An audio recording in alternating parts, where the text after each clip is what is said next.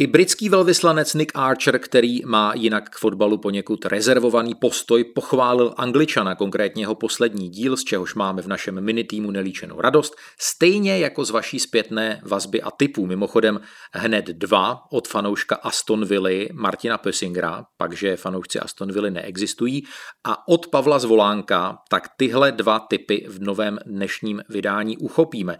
No ale kromě toho nás čeká kvíz a ty kapky, co slyšíte, tak to jsou krupě potu našich hostů a současně soutěžících pánů Martina a Karla. Ale tady jsou napřed dnešní titulky.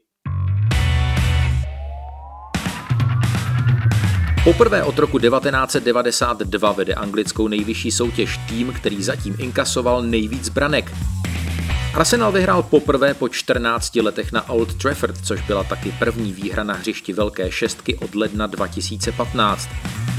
7 let a 166 dnů. Tak dlouho čekali fanoušci Tottenhamu na další ligový gol Garetha Bale'a v dresu Spurs. No a Premier League bude pokračovat celonárodnímu lockdownu navzdory.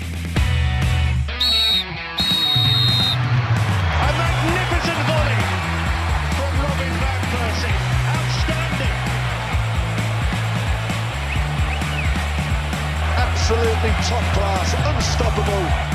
What a goal! This is the league we want to watch. Ti bystřejší z vás už asi pochopili, že dnes si pomyslný dres Angličana oblékli Martin White z eSport.cz. Martine, vítej, ahoj. Ahoj, dobrý večer. A Karel Herring z Football Clubu, jehož nové vydání, včetně výborné reportáže z českých fotbalových obcí se slavnou minulostí, teď možná leží i na vašem nočním stolku. Karle, i ty vítej. Ahoj. Ahoj, dobrý den. Leží rozhodně na nočním stolku Jiřího Hoška, což je ten pán, který právě mluví. Ahoj a dobrý den vám všem, ať už máte Angličana rádi z jakéhokoliv důvodu. Pojďme se na úvod eh, věnovat tomu, eh, co přineslo to zatím nedohrané sedmé kolo, je nedohrané v okamžiku, kdy natáčíme náš pořad, což je pondělní poledne a můžeme určitě říct, že se ještě zvýraznila ta vyrovnanost letošního ročníku, skutečnost, že vlastně kdo kdokoliv může kohokoliv porazit. Já jsem si průběžně dělal takové poznámky, zaujalo mě usazení Jordana Pickforda na lavičku, což mohlo souviset eh, s jeho chybami, ale mohlo to souviset i s tím, že eh, čelí výhruškám své rodině a musel se uchýlit pod policejní ochranu. Zmínil bych fantastické přímé kopy Jamesa Warda Prowse z Southamptonu. Eh, strašně se mi líbila asistence Shachiriho na gol Žoty v zápase Liverpoolu. Potom Potom se fanoušci Tottenhamu skládají na slepeckou hůl pro sudího Grahama Scotta. Není divu, asi se k tomu taky dostaneme. Eh, určitě bych možná, pánové, vykopnul to, to pokračování Premier League, i když se celá Anglie ponoří ve čtvrtek do lockdownu, který potrvá oficiálně měsíc, nejspíš eh, eh, ale déle. A Karle, nebyla vlastně o tom, na rozdíl od některých nejmenovaných států, vůbec ani nějaká debata. Já už nevím, co by se muselo v Anglii stát, aby se, aby se Premier League nehrála. Je to tak, žádná velká debata se vlastně okolo toho nevedlo, nevedla, bylo jenom oznámeno, že se profesionální soutěže eh, ve všech sportech, že budou pokračovat. Myslím si, že tak jako u nás to liga ukázala, že, že jsou schopní eh, se prostě eh, testovat pravidelně a být mnohem opatrnější, obezřetnější, byť se tam nějakých případů samozřejmě pozitivních nevyhnou, tak to dokázali i v průběhu těch měsíců v Anglii. Samozřejmě v Anglii si to vyhodnotili jinak než, než u nás, což je ke škodě eh, České lize. Na druhou stranu ten rozdíl v tom je vidět v tom pojetí nebo v tom eh, v té hodnotě nebo toho fotbalu pro tu celkovou společnost. Jo. Takže v Anglii samozřejmě to, eh, je to úplně někde jinde než u nás a i proto se vlastně o tom ani nějakým způsobem nespekulovalo.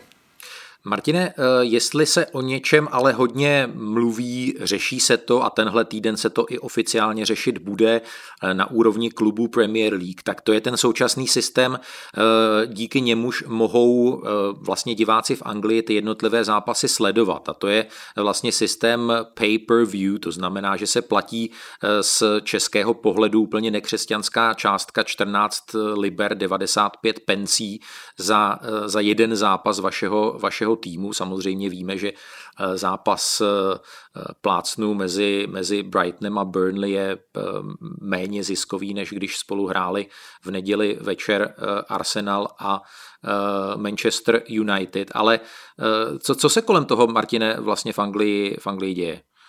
Myslím si, že jako lidi si z toho spíš dělají srandu. Já, já jsem jako velice zvědavý, kdo by si zaplatil 14,95 korun za třeba přenos zápasu Karviná Příbram nebo, nebo něco podobného. Ale jako, že bych byl úplně nadšený z toho, třeba kdybych se měl dívat na Burnley s Sheffieldem, je to takový návrat eh, do 90. let. Samozřejmě eh, lidé to vnímají, je to trošku posun už eh, jaksi od té jarní nálady, kde se řešilo, že eh, by některé ty zápasy, které samozřejmě nejsou dostupné na placených kanálech, takže by je měla vysílat BBC nebo ITV, tedy eh, volně šířené eh, terestriální kanály, terestri, terestriální nebo terestrické, teďka ani nevím. My ti rozumíme. My ti rozumíme. Doufám, že jsem to řekl správně. V každém případě myslím si, že i když si to člověk třeba srovná s Ladegou, kde eh, celé to kolo nebo i vůbec celý měsíc stojí podobně jako jeden takovýto zápas předplacený, tak eh, to svědčí na druhou stranu i o tom, jak moc se trošku Premier League si myslím vzdaluje od té dostupnosti pro normálního diváka, pokud teda nechce chytat nějaký eh, příjemný arabský stream nebo něco podobného na Be Out Q.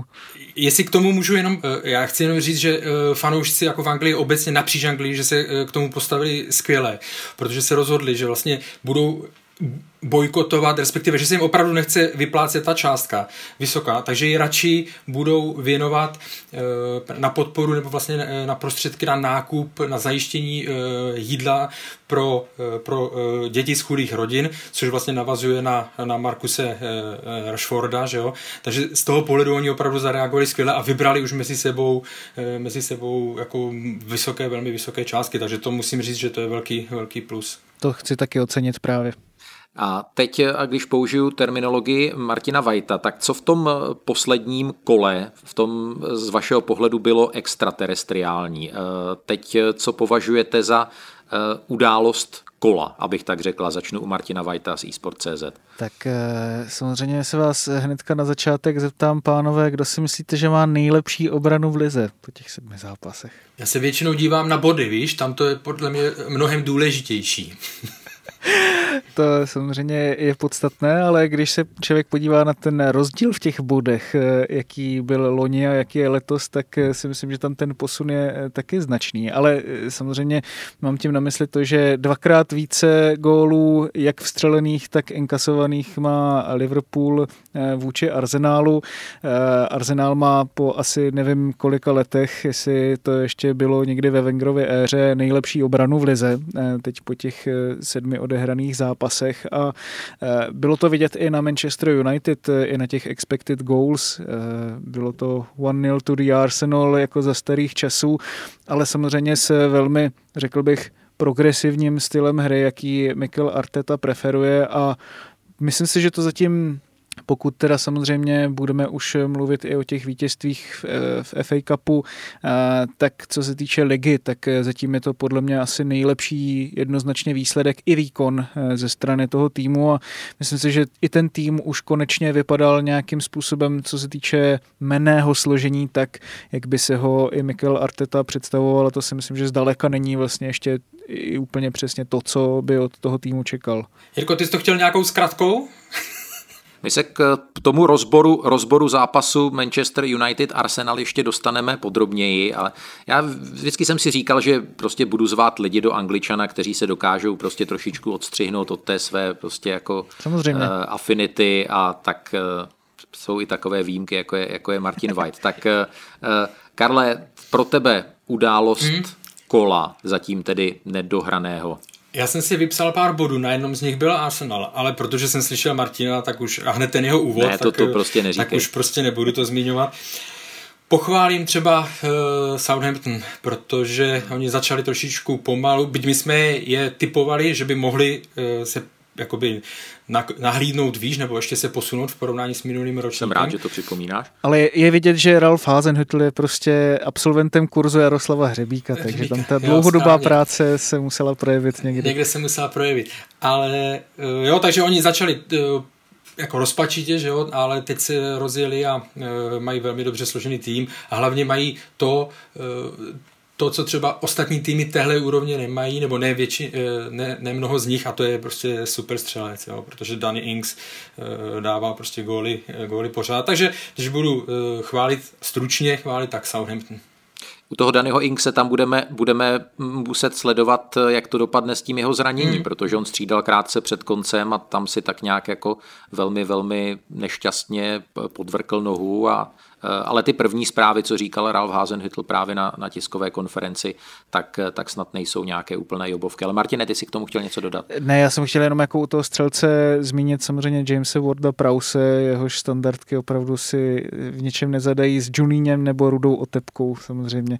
Uh, ne, ty, ty, ty bomby byly úplně úžasný a má strašně moc asistencí už teďka v letošní sezóně na svém kontě, a, ale samozřejmě na druhou stranu, když se člověk podívá na to, jakým způsobem se Southampton Southampton dostal do toho vedení 4-0, že jsou to prostě worldies, jak by se řeklo, tak eh, to samozřejmě potom taky dává trošku eh, otazník nad tím, jak dlouho to Southamptonu může vydržet, eh, když bude, když třeba někdy nedá takovéto úžasné góly, ale to, jak se jim to zatím daří, jak zase vlastně Southampton trošku jako nalezl, řekl bych, tu svoji identitu po dlouhých letech bez Mauricia Pochettina, když se tak trošku hledal, si myslím, tak eh, to se mi na nich líbí. Pánové, tak teď eh, trošku se záporným eh, znamenkem.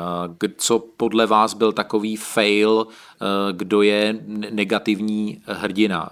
Za mě opravdu mě by strašně zajímalo, když prostě Graham Scott přišel domů, jestli mu žena mezi dveřmi řekla, ty si ale pako, jako nebo, nebo mně, prostě připadá, úplně, úplně šílené, co se, co se dělo kolem toho uznaného gólu eh, Brightonu a toho, že to jednak neviděl ten faul v tom reálném čase, který se stal asi metr od něj a že tam potom ty desítky vteřin zíral na tu obrazovku. To podle mě, když jako si bude pouštět někde v nějakých masochistických chvílích, tak si tak prostě musí říkat, jako já jsem asi, jako mi vypnul mozek, nebo já nevím. To je hezky, že jsi nezmínil ty dvě ty momenty, kdy to bylo ve prospěch Tottenhamu. No ne, tak tohle bylo, tohle bylo křiklavější. Tohle bylo, tohle, bylo, tohle bylo obrovské pochybení samozřejmě. Eh, já nerozuměl jsem úplně zase přesně i té, no, z té penalty, no, tak jako e, dobrý. Pak tam byl zase zákrok na hráče Brightonu, že on teď nevím, jestli to byl na Trosáda nebo jako za mnohem menší kontakt se proti v zápase Crystal Palace Eh, Brighton pískala penalta proti Brightonu. Jo. Já mám trošku z nich i pocit, že oni jak jsou moc hodní, oni ani neprotestují, tak jim to tam uh, nevadí a v téhle sezóně jsou teda hodně, jako Brighton je hodně poškozovaný, ale abych to shrnul, opravdu jsem přemýšlel nad tím, že bych zase jakoby v vozovkách uh, ne červenou, ale jako ne, negativní hlášení za víkend, že bych zase dal pokračoval ve varu, no, protože ta nekonzistentnost vyvrcholená tady tou chybou opravdu, jako ten gol Brighton neměl platit, že jo, ten, ten foul byl z mého pohledu evidentní, tak eh, prostě to pokračování toho chaosu eh, je nadále. Kdybych to měl vrátit na hřiště, tak prostě poražený víkendu je pro mě třeba bych, jako konkrétní osobu, tak bych dal uh, Pogbu nebo Solskjaera někoho z Manchester United. To, to bych se podepsal. Co Martin White a jeho mínu, mínusové okénko? Ten Pogba se mi hrozně líbilo, jak říkal po zápase, že už prostě to nedoběhl, takže se omlouvá za ten svůj faul. Mimochodem nikdo jiný nemá na svém kontě pod Olem Gunnarem Solšárem tolik způsobených penalt z týmu Manchester United jako Pogba, tam má tři. Nikdo jiný posledních nemá, pěti. No, nikdo nemá, víc, nikdo nemá víc než jednu. Mně se strašně ještě líbilo, jakým způsobem zhodnotil můj oblíbený komentátor komentátor eh, Guardianu Barney Rooney ten zápas. Je vidět, že Arsenal asi nebyl dostatečně dobrým soupeřem, protože se na něho Ole Gunnar Solskjaer eh, neměl potřebu připravit. Eh, tím vlastně jako tak trošku navázal na tady tuhle tu frázi, která se o Manchester United říká, že když hraje proti tomu silnému soupeři, tak že Solskjaer se na něho vždycky dobře připraví takticky, jako se to teďka vlastně taky ukázalo mm, proti Paris Saint-Germain, ale je to prostě jeden krok tam, dva kroky kroky zpátky věčně s nima.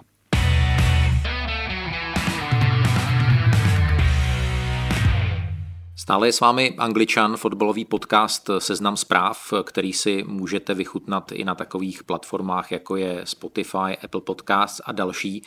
Pojďme, pánové, se krátce zastavit nad další událostí, která hýbala fotbalovou Anglii a byla to událost eh, velmi smutná, protože Albion rozlítostnila zpráva o skonu Nobyho Stylese, což byl člen základní sestavy anglických mistrů světa z roku 1996, eh, pardon, 1966 samozřejmě. Eh, byl to člověk s velmi malým počtem vlastních zubů a na profi sportovce naopak vysokým počtem dioptrií.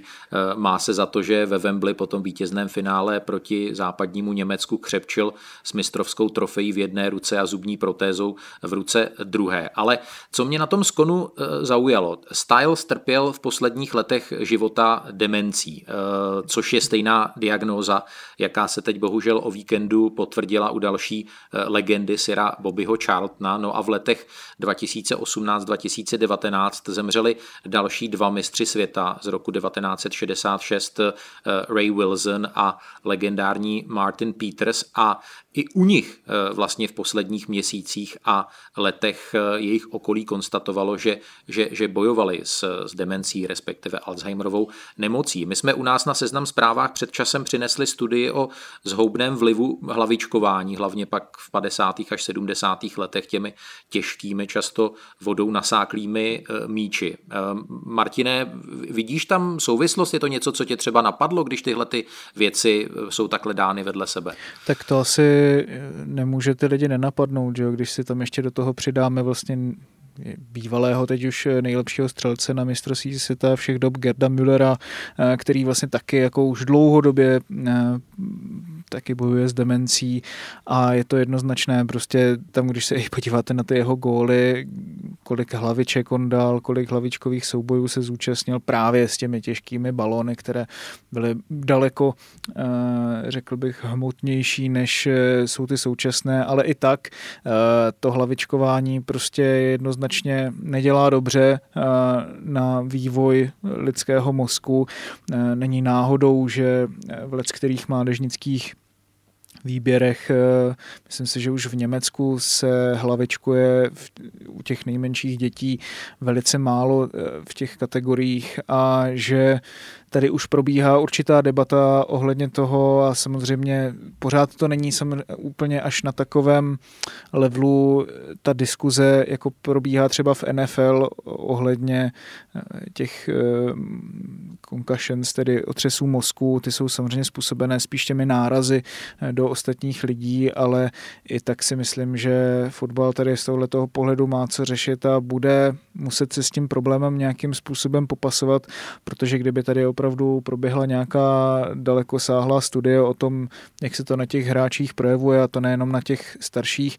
Tady u toho fotbalu si myslím, že to je i dost způsobený tím, že se to tak neřeší, že se to tolik možná neděje až těm hráčům v tom mladším věku, což je daleko větší problém u toho amerického fotbalu, že tam vidíme opravdu velkou degeneraci v té kapacitě v Moskovně, když si třeba i vezmeme na Netflixu, se lidi můžou podívat na dokument o Aaronu Hernandézovi, eh, který vlastně takhle i vlivem eh, různých depresí a Eh, poruch mozku v návaznosti na eh, to, že hrál americký fotbal, tak vlastně u něho docházelo k daleko větší agresivitě. Potom vlastně to vyústilo i v ty vraždy, že jo. O.J. Simpson, velice podobný případ, že jo. A jako tam se to projevuje v daleko dřívějším věku, než u toho asociačního tedy fotbalu, kde je to v tom věku pozdějším, ale ani tak se nedá říct, že s tím fotbal nemá žádný problém. Karle, chceš k tomu něco dodat? Jenom k vyčerpávající odpovědi Martinovi dodám. Tak je to vždycky vlastně se mnou ta, ta, studie, ta studie, o které si Jirko hnedka na začátku mluvil, tak vlastně z ní vyšlo, že to riziko pro hráče, bývalé fotbalisty, zadál riziko jako Alzheimerovy choroby nebo té demence, takže vlastně je pětkrát větší, než je v normální populaci. Jo. Takže opravdu je to, je to vážné téma. Myslím si, že se to znovu i v souvislosti s tím, že vlastně teď rodina eh, Sarah Bobbyho Charltona přiznala vlastně, že trpí eh, demencí, takže to bude zase téma, kterým se bude, eh, kterým se bude Anglie zabývat určitě.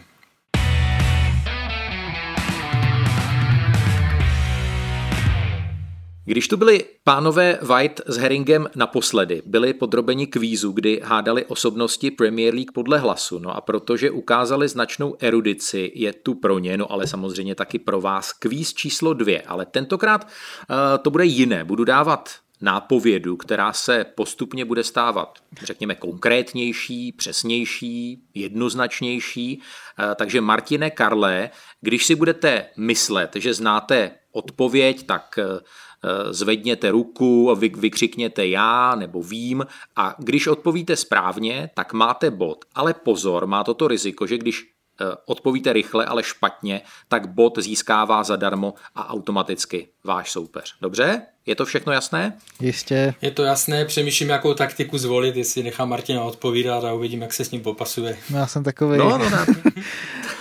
Taková rychlokvaška, takže myslím, že to by bylo docela správný z tvý strany. Já jako u, u, asi u dvou, u dvou těch osobností čekám, že řeknu jednu větu a už, už budete odpovídat, ale, ale uvidíme, uvidíme. Dneska tak, si nějak nespomínám na, na jména, takže to bude blbý, hele. Volím vrbovou taktiku podceňování sama sebe, aby mě soupeř podcenil. Ano, nebo, nebo taktiku některých spolukomentátorů, že budeš odpovídat, jo, to je ten černý. Ano, dobře. Tak, tak pojďme, pojďme být přece jenom konkrétnější. Tak, osobnost číslo jedna. Moje prostřední jméno je Germain. Otec se od naší rodiny odstěhoval týden po mém narození a matka měla velké problémy s alkoholem. Od 13 jsem vyrůstal u adoptivních rodičů. Mohl bych reprezentovat i Nigérii, kde jsem dva roky žil. Jako dítě jsem fandil Liverpoolu. Klíčové pro celý můj život je anglické město Milton Keynes. Zviditelnil jsem se v srpnu 2014, kdy místní třetiligový Milton Keynes Dons porazili v ligovém poháru Manchester United. Už, už, už. Já jsem byl první. No, tak Karel byl teda, první. Ta, tam máš jenom hmm. odezvu ode mě, tak proto jsi byl první. Fakt to bylo těsně, těsně Karel Herring. Nemožný tak. to. Dele Ali? Je to tak, hmm. je to tak. Martine, věděl, bys, no. věděl bys celé jméno Dele Aliho? Tak teď si řekl Dele Germain Ali. no, on totiž to není Dele, ale on je to Bamidele. Bamidele, aha. Hmm. Tak to se nevěděl. Na to Bami vždycky zapomenu, na to Bami vždycky zapomenu. Ne, ale bylo to, bylo to vzácně vyrovnané, ale fakt pokud, pokud prostě to jako internet nějak nesfalšoval, tak Karel byl opravdu o fous rychlejší a dostává se do těsného vedení, ale já si myslím, že Martin má velkou šanci vyrovnat. Osobnost to, ještě, to ještě nekončí? Ne, ne, ne. No, to se... Škoda, jsem náhlá smrt. Pískej konec! tak, osobnost číslo dvě. Nechtějte po mně, abych něco psal. Pracoval jsem jednu dobu v Jordánsku. Vyhrál jsem televizní soutěž I'm a Celebrity. Docela rádi na mě vzpomínají v Portsmouthu a to ten. Vím, vím, vím, vím. Harry Redknapp. Já jsem si to taky myslel. I, I'm Celebrity mi pomohla. No, já vím, vím, že tam byl, no, ale ještě jsem si chtěl počkat na jednu nápovědu. Ale jako dobrý hoši, dobrý, dobrý. Já jako Martin zase věděl, ale Karel prostě rychlejší, no. Tak Karel, který měl taktiku, že nechá Martina, tak eh, prostě... no to jo, to je, to je přesně ono. Tady zvolil jiný rozestavení, než, než já napsal si, na papíře. tak, já jsem nedisciplinovaný, no, já jsem nedisciplinovaný. Jasně.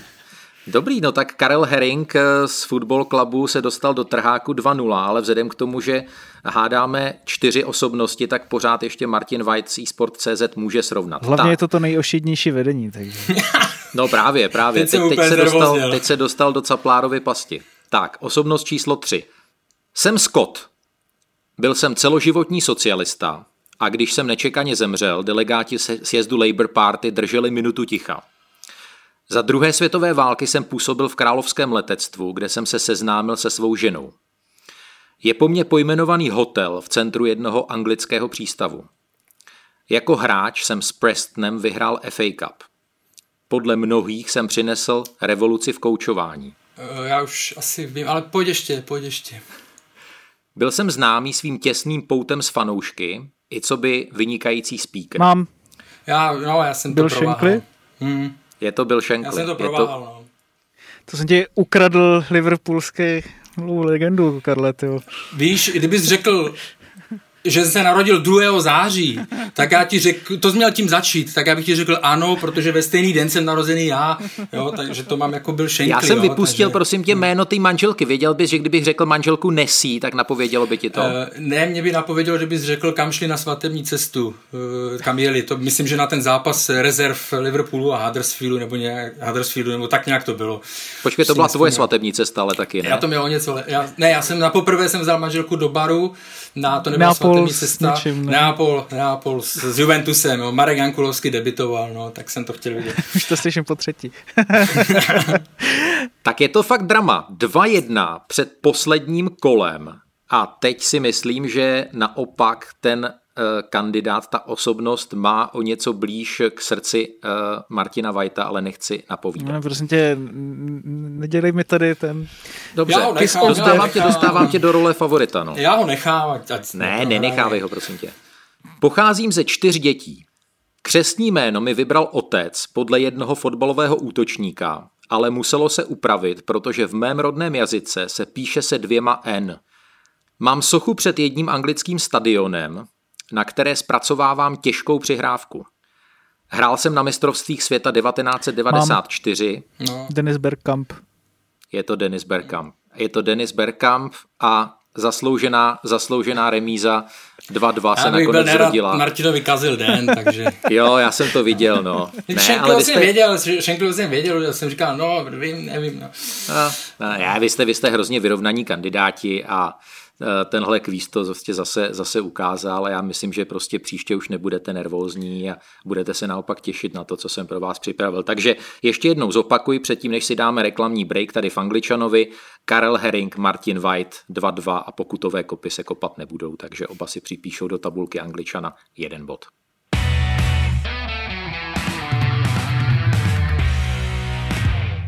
Tady je stále Angličan, u mikrofonu Jiří Hošek eh, se svými hosty Karlem Heringem a Martinem Whiteem. My jsme se toho už eh, dotkli, pánové, v úvodu našeho podcastu. Manchester United doma ani na počtvrté v letošním ročníku nevyhrál. Eh, podlehl Arsenalu 0-1 golem z penalty. Já jsem, přiznám se, neviděl úplně celý ten zápas, ale ty, ty segmenty, které jsem viděl, hlavně první poločas, byl Arsenal jednoznačně lepší. A já možná vykopnu směrem k Martinu Vajtovi. Mě fascinuje jedna věc, jaké jsou obrovské výkyvy ve hře United v jednotlivých zápasech, protože United eh, vyhráli ve dvou super těžkých zápasech v Lize mistrů, eh, vyhráli venku na hřišti Paris Saint-Germain, vyhráli úplně jasně nad Lipskem, kolik to bylo, 4-0 tuším, že, a hlavně v tom, v, tom, v tom pařížském zápase tam třeba fantasticky hrála dvojice, která měla na starosti jako pravou stranu obrany, uh, Axel Tuanzebe a, uh, a Aaron Van Bissaka. A potom přijdou zápasy, ve kterých jednak Tuanzebeho už Ole Gunnar Solskjaer od té doby vůbec nepostavil, což mě samo o sobě překvapilo. Ale prostě jakoby ten tým byl úplně vyměněný, jakoby v, v dresech některých hráčů nastoupil, nastoupil někdo, někdo úplně jiný. To prostě toto to, to Jekylo hajdovství u Manchester United je, je až jako neuvěřitelné v horizontu několika desítek hodin. Já si říkám, jestli tam trošku nehraje roli ten prázdný Old Trafford, nebo nevím, jestli jenom ten prázdný Old Trafford, protože vlastně ta domácí převaha Manchester United tam vlastně vůbec není znát v posledních letech. Oni tam strašně ztrácejí a teďko eh, tam se k tomu váže k tomu včerejšímu zápasu nebo nedělnímu zápasu je statistika, že eh, United poprvé od sezony 72 až 73 eh, nevyhráli v prvních čtyřech domácích zápasech v Lize, což mi přijde jako úplně neuvěřitelný, když si vlastně navíc vezmeme, že eh, hráli doma čtyři ze šesti zápasů. Prostě evidentně je to problém mentality, eh, mentality těch hráčů, toho, že vlastně nad sebou necítí nějakou povinnost nebo zodpovědnost. Teď jsem zrovna včera eh, poslouchal eh, podcast nebo rozhovor vlastně Jamieho Carragera s Ryanem Gixem a to, jakým způsobem se tam nad nimi vznášel ten duch nebo ten byč Alexe Fergasna, tak eh, ve chvíli, kdy vlastně opravdu tam je na tom jako je hrozně dobře poznat, ono se to jako snadno řekne nebo často se to opakuje, ale tam opravdu bylo jako hrozně poznat, jak najednou ta autorita z United úplně vyprchala a vlastně bez toho ten klub se neobejde. Já musím říct, že tam bylo takové jakoby chvilkové vzepětí na začátku druhého poločasu, kdy člověk měl pocit tak a teď, teď od téhle chvíle se hraje úplně jiný zápas, ale celkově jsem měl dojem, že eh, prostě Karle Arteta, co se týče jakoby taktiky, eh, celkově toho přístupu, určitého naočkování mentálního hráčů, že vyhrál vysoko na body nad, nad Olem. Tak, já bych to rozdělil na dva faktory co rozhodli ten zápas a to jsou to, co si zmínil, trenéři, jo? protože uh, Arteta, prostě když to vezmeme nejenom na ten zápas, ale i obecně, pokud ty týmy vezmeme prostě u koho vidíme nějaký progres. Ještě tam můžou být výkyvy nějakých výsledků a tak dále, ale u koho je vidět progres? U koho je vidět, že víme, co chtějí hrát, eh, jak k tomu chtějí dojít a tak dále. Vidíme to u Arsenalu. Jo. U, Manchesteru, u Manchesteru United to, to prostě eh, nevidíme. Jo. Je to tak, jak říkáte, je to houpačka nahoru, dolů a, a v tomhle je prostě Ole Gunnar Solskjaer, a už jsme to zmiňovali několikrát, jo, eh, jestli je to ten správný, eh, ta správná eh, osoba, která by měla vyvést Manchester United tam, tam kam patří, tam kam patřil, že jo, několik dekád. Takže tam v tom je velký rozdíl. A vlastně co se týká té mentality, on na mě působí prostě strašně jako až dobráckým hodným dojmem a neumí jakoby právě nabudit ten tým. To, co jsme včera viděli, den před tím zápasem a i v den zápasu strašně jelo po, eh, po anglických eh, televizích a tak dále, jeli klipy samozřejmě z předchozích eh, bitev a hlavně válka, že jo, Keen, Vieira a tak dále, prostě jaký to bylo vždycky. 8-2 na Old Trafford. No ale prostě jaký to byla hlavně válka, že jo, fotbalová, tam to prostě lítalo a tak dále. A teď, když vidíte současný Manchester United, to prostě tam v tom zápase u nich něco takového jako agresivita nebo něco takového nasazení, to tam, to tam strašně chybí chybí, jo? takže ten tým, já nechci říct, že je hodný, on spíš neumí jakoby ze sebe dostat to, eh, nebo tam nejsou, teď postrádají, o čem mluvil Roy Keane, postrádají lídry, že jo? tam nejsou osobnosti, které by to uh, na, sebe, na sebe vzali. Roy Keane skritizuje uh, Markuse Rashforda, já prostě pořád je mi ho líto v tom, nebo v něm vidím to, že by, aby ho nepotkalo to, co Seska Fabregasi kdysi v Arsenalu, takové to vyhoření, protože Tenkrát, že na, na Fabregase se naložila strašně velká zodpovědnost, bylo mu 20, bylo mu 21 let a on to prostě už ho to potom spálilo a obávám se uh, o Rashforda, aby ho nepotkalo něco podobného, protože samozřejmě on už jako musí nést nějakou zodpovědnost za ty výsledky, ale je to pořád hráč, který potřebuje, aby okolo něj byli uh, zkušenější starší lídři. No ale víš co, ty můžeš nést odpovědnost podle mě daleko víc jako eh, brankář nebo hlavně obránce záložník, ale když prostě budeš eh, se chovat jako lídr a budeš v roli útočníka jako Rashford a nikdo ti pořádně nepřihraje, teď Rashford za celý zápas, jestli dostal dvě, dvě slušné přihrávky, tak je to moc a ty můžeš se snažit jakoby sebe víc a, a, a budeš vypadat tak, že si, že si tu kritiku uh, zasloužíš a já si myslím, že, že si ji vlastně Rashford úplně, úplně, úplně jako nezaslouží. Ale uh, pojďme to otočit a podívat se na ten zápas jakoby očima, uh, očima Arsenalu, který v, v té první uh, půli nedotáhl několik, několik slibných akcí. A mě tam jako upřímně imponoval ten ten, ten pressing, ale ten pressing takového ražení, že se tam velmi inteligentně vlastně v podání Gunners přetínali ty nejpravděpodobnější trajektorie přihrávek a že eh, po dlouhé minuty United vůbec nemohli vylézt od vlastní šestnáctky a oni se nechtěli uchylovat k nějakým dlouhým míčům, což možná nakonec dělat měli. A zastavil bych se u jedné situace, ze které se vlastně narodila ta Willianova střela, která se otřela o, o břevno, kdy, kdy Lindelefa v, v těsné blízkosti šestnáctky presovali ne dva, ne tři, ale hned, hned čtyři hráči Arsenalu. Martine, jestli si dobře pamatuju. Jo, jo. Jako já jsem z toho úplně nadšený, protože Arteta přesně ví, co ten klub jako potřebuje po té herní stránce, ale myslím si, že i po té mentální stránce. A tohle to zatím vlastně nikdo z těch trenérů Manchester United dosavadních eh, tomu klubu jako nedokázal přinést. On prostě chápe, co ty fanoušci, co těm fanouškům vlastně chybělo celá ta léta. Určitá, nejenom teda to, že se nějakým způsobem snaží o ten pěkný fotbal, to se snaží. On byl hodně srovnávaný s Pepem Guardiolou ty první měsíce a bylo vidět, že eh, Arsenal Arsenal a celou dobu to je vidět vlastně i teď, že Arsenal presuje, Arsenal se snaží vyvíjet ty útoky odzadu, teď jsme to viděli vlastně i na tom venkovním zápasu na Liverpoolu, jak byli, zůstali věrní té své cestě vlastně dogmaticky, i když ta rozehrávka byla kolikrát velmi kostrbatá, ale zároveň je tam vidět jako obrovská pragmatičnost a šití toho stylu hry na míru toho soupeře. Eh, to, že tam v tom týmu existuje nějaká struktura, to, že ti hráči evidentně teď jako ti, kteří teda samozřejmě chtějí, eh, táhnou za jeden pro vás. Eh, tam jako mě vlastně nějakým způsobem úplně neimponuje to, jak to, jakým způsobem se Arsenal vypořádal s tím případem Mesuta Özila eh, po té stránce toho, že tam samozřejmě hraje roli i te, ten postoj vůči Ujgurům a bla, bla, bla, ale z toho pohledu, že člověk teďka vidí vlastně místo těch prťavých eh, záložníků, kteří si tam ťukají bez cílné přihrávky na dva metry, jak z roku 2008 a místo toho tam teďka vidí Mohameda Elneneho, Tomase Parteho a zase zároveň ještě jako z kraje Viliana absolutně účelní hráči, kteří prostě předvádějí přesně to, co ten uh, fotbal dneska potřebuje. To znamená uh, fakt jako tu, tu fyzičnost, tempo, pressing a uh, tu univerzalitu, kterou oni prostě, univerzálnost, kterou oni prostě mají. A to se mi nakonec Artetovi líbí, že dokáže vlastně skloubit to nejlepší z Guardioli a Klopa, co mi zatím teda aspoň přijde z toho plus jako takovou tu jako hráčskou věc. No. Pojďme si dát pár vteřin nebo desítek vteřin pauzu, po které budeme s Angličanem zpátky a dáme si takovou eh, novou rubriku pracovně nazvanou Nad dotazy posluchačů. Zdraví vás Julana Humpálová a Eva Soukeníková.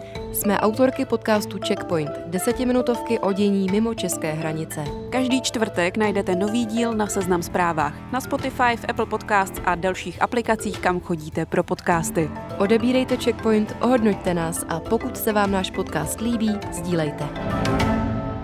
Děkujeme.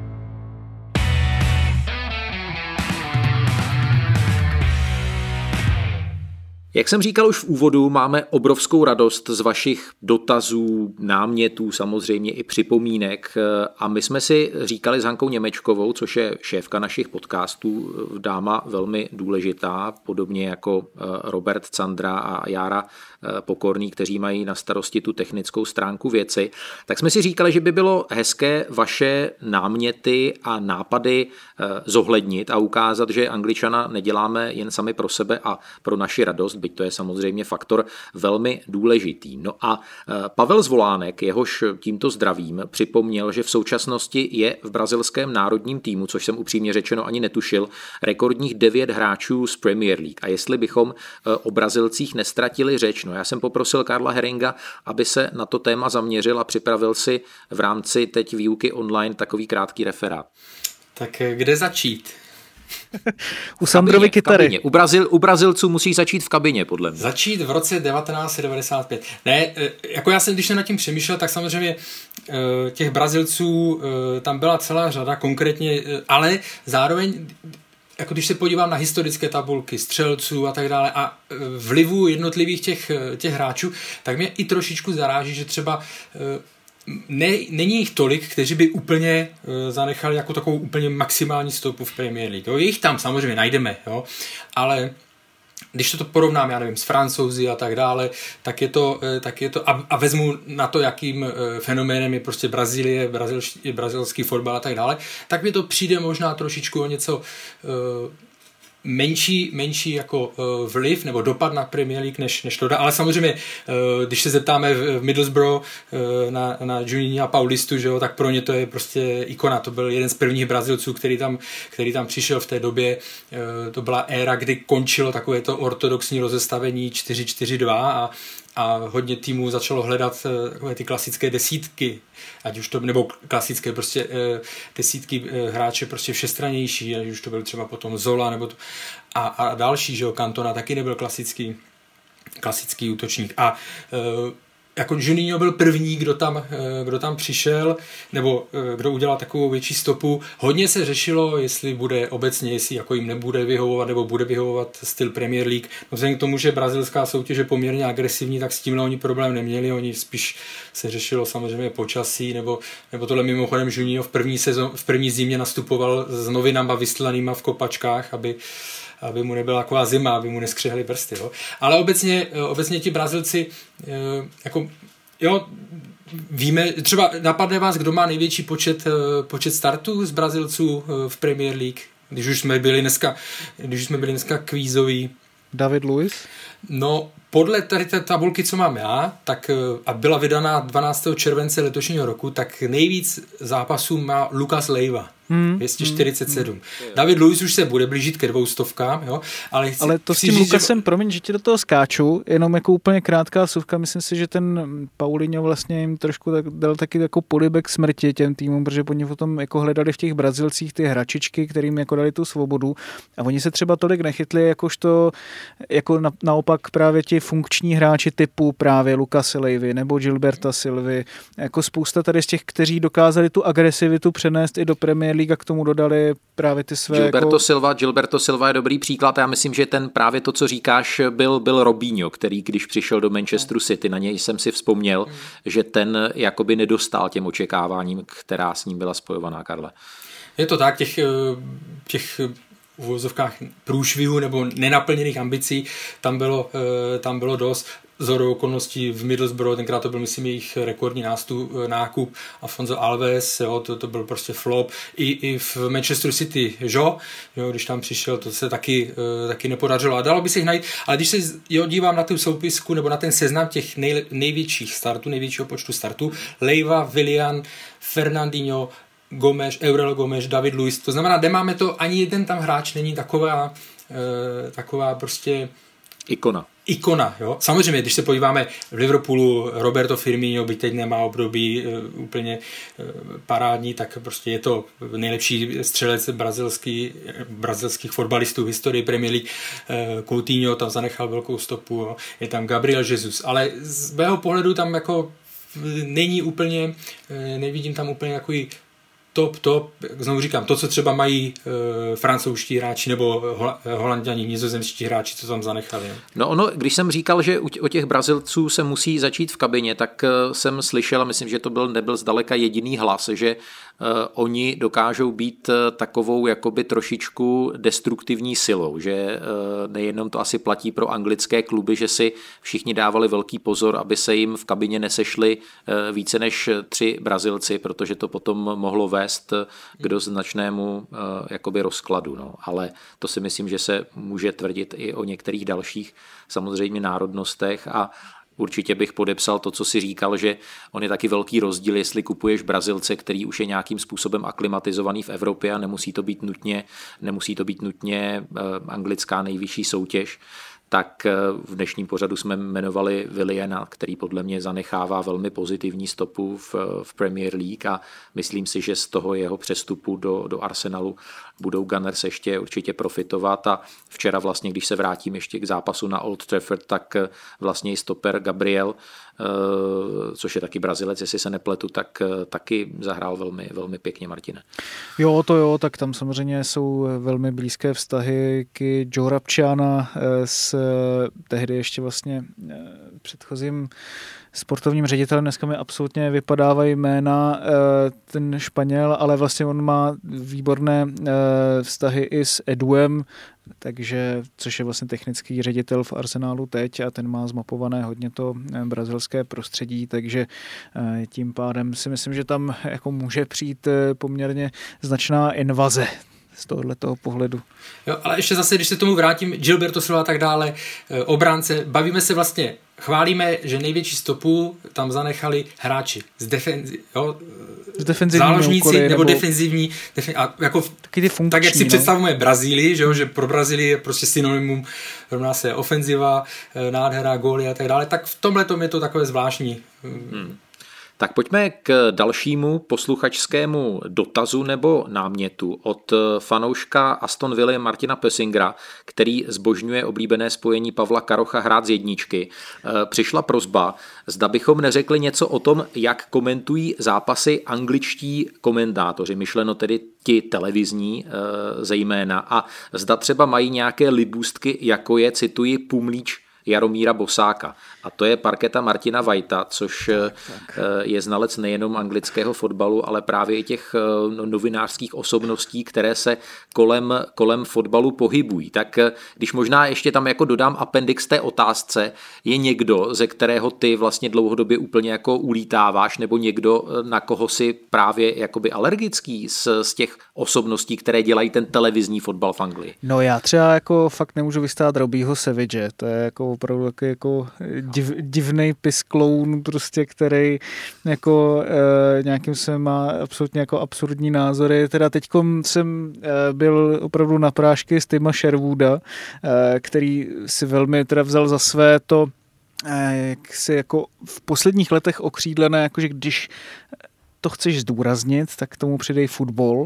A z toho vzniklo až takové jako bizarní video, kde během minuty říká In this club we didn't win enough football matches. In this football club we didn't win enough football matches. And if you don't win enough football matches, you didn't deserve to be in this football club.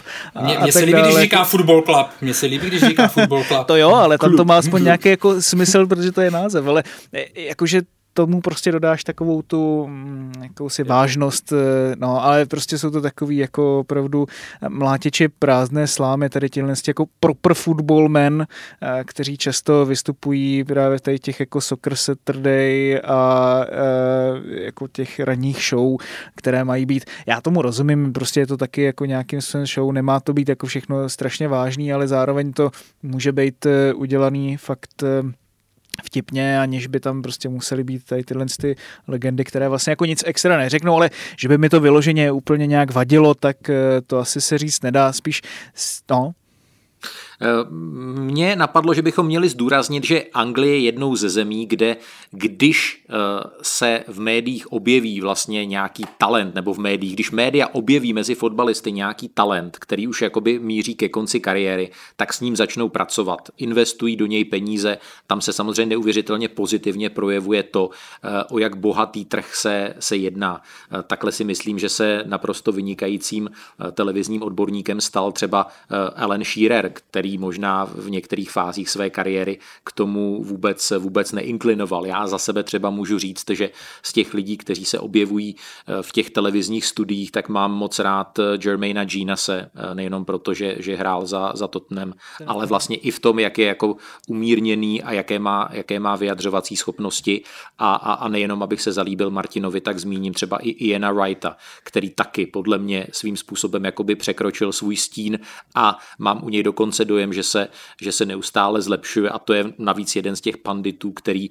podle mě čelí jako strašnému množství nejrůznějších hejtů, včetně, včetně těch eh, jakoby rasově, rasově motivovaných. Tomu, Ale, no. Jestli k tomu můžu... Uh, Určitě, Karle. Tak vlastně, eh, ty jsi zmínil Elena Shearera, Ina Wrighta, tak oni jsou na BBC, že jo, na Match of the Day. Uh, oni jako tam schrnou většinou kolo, a nemají tolik prostoru, jako mají třeba uh, ti experti na Sky Sports nebo na BT Sports. Tak, tak. Jako já musím říct, že teda opravdu vysoká škola Vysoká škola eh, tady toho je, když se vám v pondělí sejdou ve studiu Monday Night Football. Uh, ano, Gary, Gary Neville a Jamie Carragher. To je no, to fakt prostě, něco, to je já, jako já, úplně to, change the to, game to, prostě. Ano, jako. to stojíte, já stojím metr od televize, mě, ten, mě to zajímá víc to studio, než, než potom je třeba ten samotný zápas. No, protože to je většinou a, West Bromwich s nějakým prostě jasně, Burnley, jasně. no. A opravdu jako hltám, zapisuju si, fotím si tabulky, protože to je na něco tak jako inspirativního. A zároveň třeba, když odbočím od těch dvou, protože oni samozřejmě používají třeba celou škálu. Hodně se vypracoval si myslím na BT Sport. Joe Cole tam má velmi dobré, eh, velmi dobré postřehy. A co je třeba co se mi líbí a co bych chtěl, kdyby se to jednou podařilo i u nás někdy. Minulý týden nebo předminulý týden, když hrála Chelsea na Manchester United, tak byli ve studiu Patrice Evra a Jimmy Floyd Hazelbank. A oni spolu nesouhlasili což je naprosto v pořádku. Já jsem teda z těch pohledů jsem víc jako souhlasil s Jimmy Floydem Hazelbankem, ale strašně se mi líbila, že moderátorka je nechala mluvit.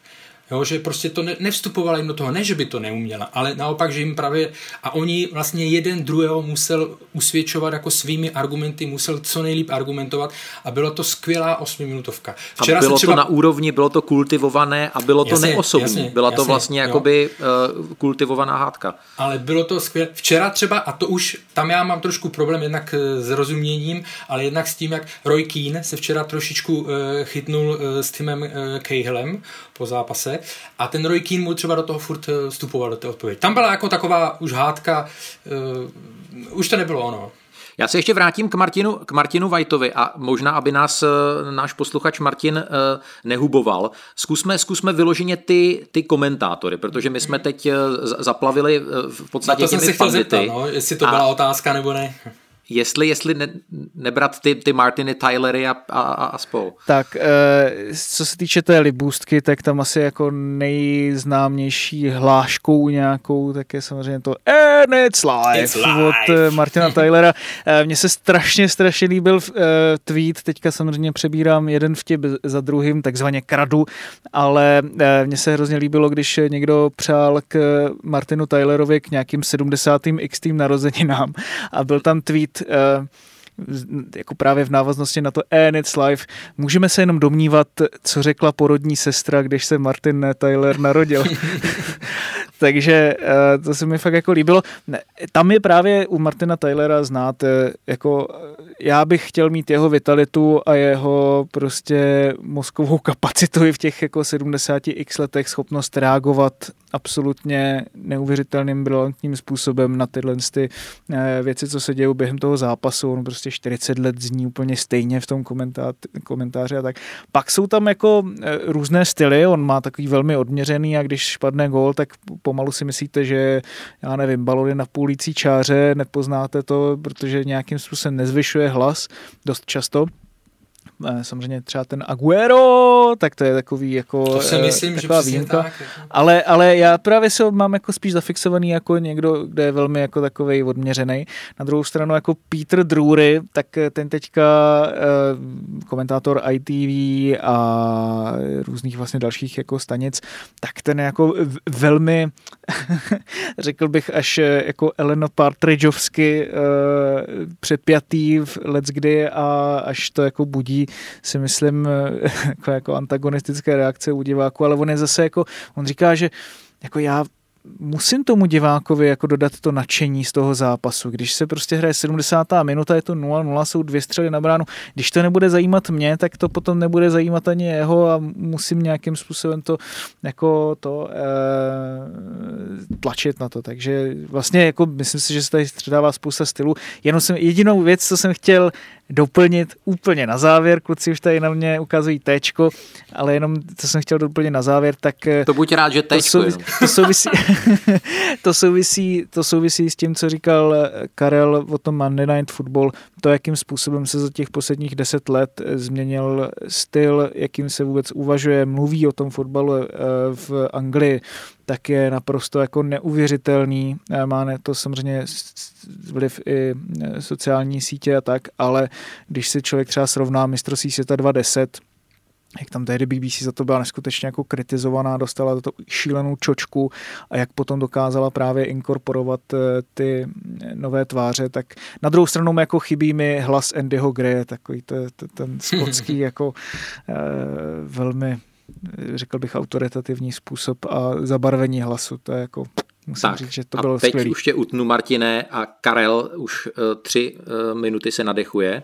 Ne, ne, ne, já jsem eh, ti chtěl pomoct v tom, aby to Martin jako... Uh, já jsem nezastavitelný. Já, já jenom chci říct, ne, ne, já chci jenom říct, že mě třeba u Martina Tylera rozhodně nechybí, uh, nechybí emoce a, a velký posun je i v tom, že ti, co jsou jako spolukomentátoři, někdy je to Gary Neville, někdy je to Jamie Carragher, tak oni umí udržet ten, uh, jakoby, někdy, když máte komentátora a spolukomentátora, tak je strašně rozdíl v kadenci slov a v, v hlasitosti těch dvou, jo, a oni, a, a cítíte ten rozdíl strašně, a oni vlastně jedou na podobné, eh, jakoby na podobné uh, úrovni, byť ne vždycky a ne, ne za každou cenu, ale prostě v tomhle směru ta spolupráce mě tam přijde mnohem přirozenější. Tak já ti tady na závěr dám orgasmický křik Garyho Nevilla Pogualo Fernanda Torrese na Barceloně, jako tak eh, jenom tak na závěr.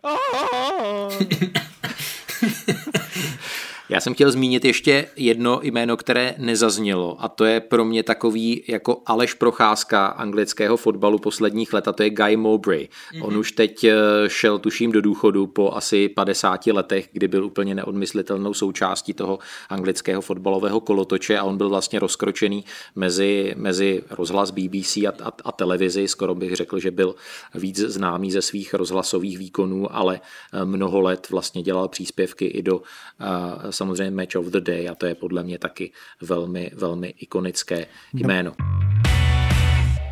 Čas věnovaný Angličanovi se naplnil. Uh, you made my Monday. Bylo to, bylo to úplně super. Moc krát děkuju uh, Martinu Vajtovi z eSport.cz za to, že vyplnil 88% vysílacího času dnešního Angličana. Oh, Martine, díky moc. díky. příště tak v únoru 2021. A uh, moc krát děkuji za účast i Karlu Heringovi z uh, Football Clubu, a který určitě za nás, na nás nezanevře i za svoji třeba dnešní, dnešní slabší ice time nebo umírněnému, uh, potlačenému, zatlačenému Karlu Heringovi. Přesně, přesně. Nezanevřu, Ale zase si, za pozvání. Zase si zre, ano, ano, dneska se zrodila remíza i 2-2 a nechal ne, jsem Martina remizovat. Já, tak, jsem, já jsem právě to musel dohnat potom těmi slovy během naší stopáže samozřejmě. Přesně. Tak děkuji moc za vaši přízeň. Angličan tady bude určitě i za týden a chystáme pro vás opravdu velkou, velkou novinku. Nechci nic moc prozrazovat, ale budeme chodit trošičku z kůží na trh, co se týče i třeba předpovídání výsledků zápasů, které se teprve hrát budou. Ze studia se s vámi loučí a krásný zbytek fotbalového týdne vám přeje Jiří Hošek.